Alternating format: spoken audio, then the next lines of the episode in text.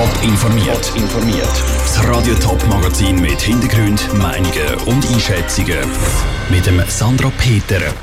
Wie sich St. Galler Altersheim für den Fachkräftemangel beim Pflegepersonal wappnet und was im Berufungsprozess zum Tötungsdelikt von Hemmetal bis jetzt passiert ist, das sind zwei von den Themen im Top informiert. Dass der Alters- und Pflegeheimspersonal fehlt, ist nichts Neues. Eine neue Studie aus dem Kanton St. Gallen zeigt jetzt aber die ganze Dimension von dem Fachkräftemangel in der Alterspflege. Bis 2030 wird jeder vierte alte Pfleger pensioniert. Gleichzeitig braucht es bis dann aber 7000 Pfleger mehr wie heute. Und das allein im Kanton St. Gallen. Zara Frattaroli hat beim Kurt Rieser, dem Leiter vom Altersheim Rotmonte St. Gallen, angefragt, wie sie sich für diesen Engpass wappnet. Eine neue Studie zeigt, dass sich der Bedarf an Pflegepersonal im Kanton St. Gallen über die nächsten paar Jahre wird verdoppeln. Erleben Sie im Altersheim heute schon Engpässe beim Pflegepersonal? Ja, ich würde fast sagen, dass der Mangel im Fachpersonal größer ist als im Assistenzbereich. Ich müsste dazu sagen, dass halt die Anforderungen in den letzten Jahren massiv gestiegen sind. Es ist meistens so, dass die künftigen Bewohner mehrere gesundheitliche Einschränkungen haben, die Unterstützung brauchen. Und das schränkt uns natürlich in der Aufnahme auch ein. Und was bedeutet es jetzt für das Tagesgeschäft, wenn Sie zu wenig Leute haben oder wenn es schwierig ist, die Leute zu finden mit den richtigen Qualifikationen? Bei uns müssen wir halt temporär Personal dazu nehmen, das nicht im Stamm ist von unserem Personal. Andererseits geht es auch darum, die Pflegequalität natürlich aufrechtzuerhalten und da gibt es gewisse Einbußen. Also ich würde jetzt mal sagen, Grundbedürfnisse die sind sicher deckt, aber wir wollen ja eine optimale Pflege leisten und wenn wir das Personal nicht haben, dann können wir das ja auch nicht. Jetzt fordert der Kanton, dass gerade Pflegeheime auch mehr Personal ausbilden, damit der Mangel gedeckt werden über die nächsten Jahre. Können Sie als Altersheim das stemmen, dass Sie selber mehr Leute ausbilden? Ich denke, das Ausbildungsengagement ist für uns richtig und gut, weil wir ja damit auch an der Basis sind vom neuen Wissen. Wir haben einfach ein bisschen Konkurrenz mit dem Spital, dass halt die Langzeitpflege weniger attraktiv ist, weder die Akutmedizin. Und wenn Sie sagen, dass vielleicht das Spital ein bisschen attraktiver ist für so eine VG-Ausbildung, wie jetzt ein Altersheim, was können Sie vielleicht seitens dem Altersheim machen, um Ihre Ausbildungsplätze und Ihre Stellen attraktiver machen? attraktiver in dem Sinn müsste werden in der finanziellen Seite. Allein denke ich, können wir das ja nicht stemmen. Ich denke, wir müssen vom Kanton her sicher auch eine Unterstützung ins Auge fassen. Der Kurt Reiser im Interview mit Sarah Frattaroli.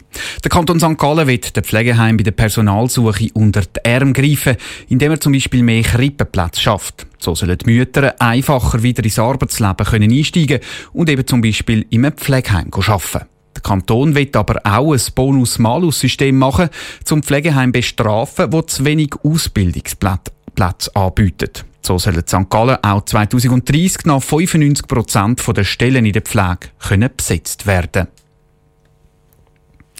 Seit dem Morgen läuft vor dem Schaffhauser Obergericht der Berufungsprozess rund ums Tötungsdelikt von Hemmetal. Zur Erinnerung, vor zweieinhalb Jahren ist es in einer Wohnung zu Hemmetal zum Streit zwischen dem Mann und seinem Schwiegersohn gekommen.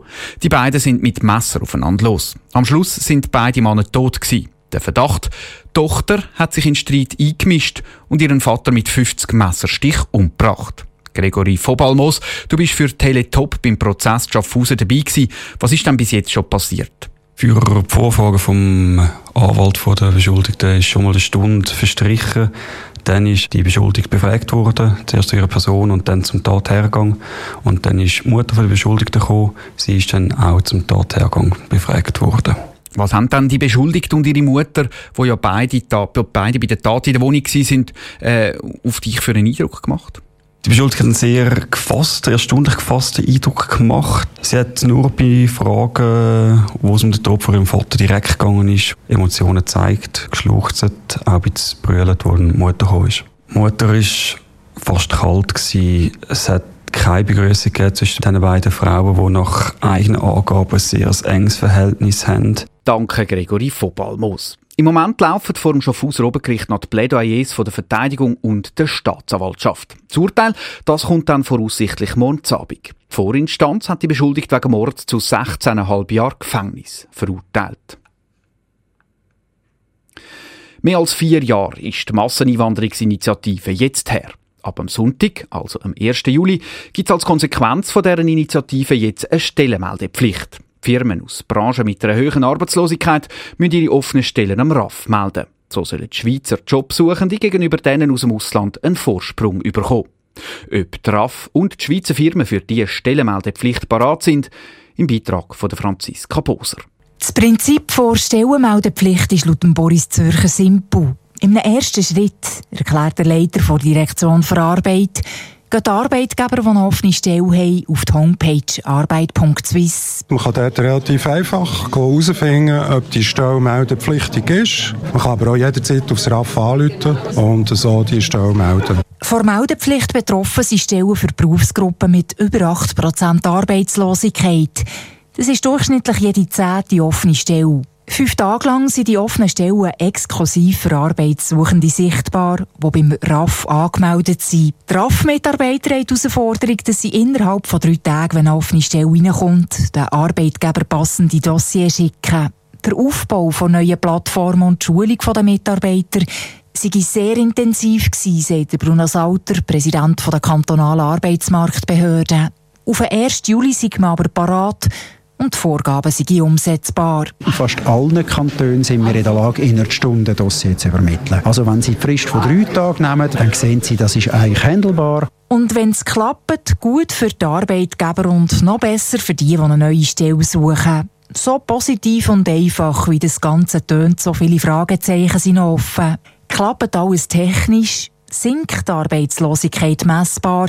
Und vor allem halten sich die Arbeitgeber an die Meldepflicht? Es gebe Kontrollen und Sanktionen, sagt Bruno Salter. In den RAF-Regionen kennt man seine Arbeitgeber. Wir glauben aber, die grösste und wichtigste Drohung ist die mögliche Sanktion von 40.000 Franken. Das ist für ein durchschnittliches KMU ist das wahnsinnig viel Geld. Grund genug, die offene Stelle wie vorgeschrieben zu melden.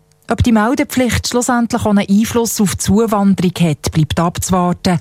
Beim SECO rechnet man erst in einem Jahr mit ersten messbaren Ergebnissen. Franziska Poser hat berichtet. Als erstes gilt die Stellenmeldepflicht einmal für alle Branchen mit einer Arbeitslosigkeit von über 8 Prozent. Ab 2020 wird die Regel dann noch verschärft. Ab dann müssen die Firmen alle offenen Stellen schon aber eine Arbeitslosigkeit von 5 Prozent beim RAF melden. Top informiert, auch als Podcast. Mehr Informationen gibt's auf toponline.ch.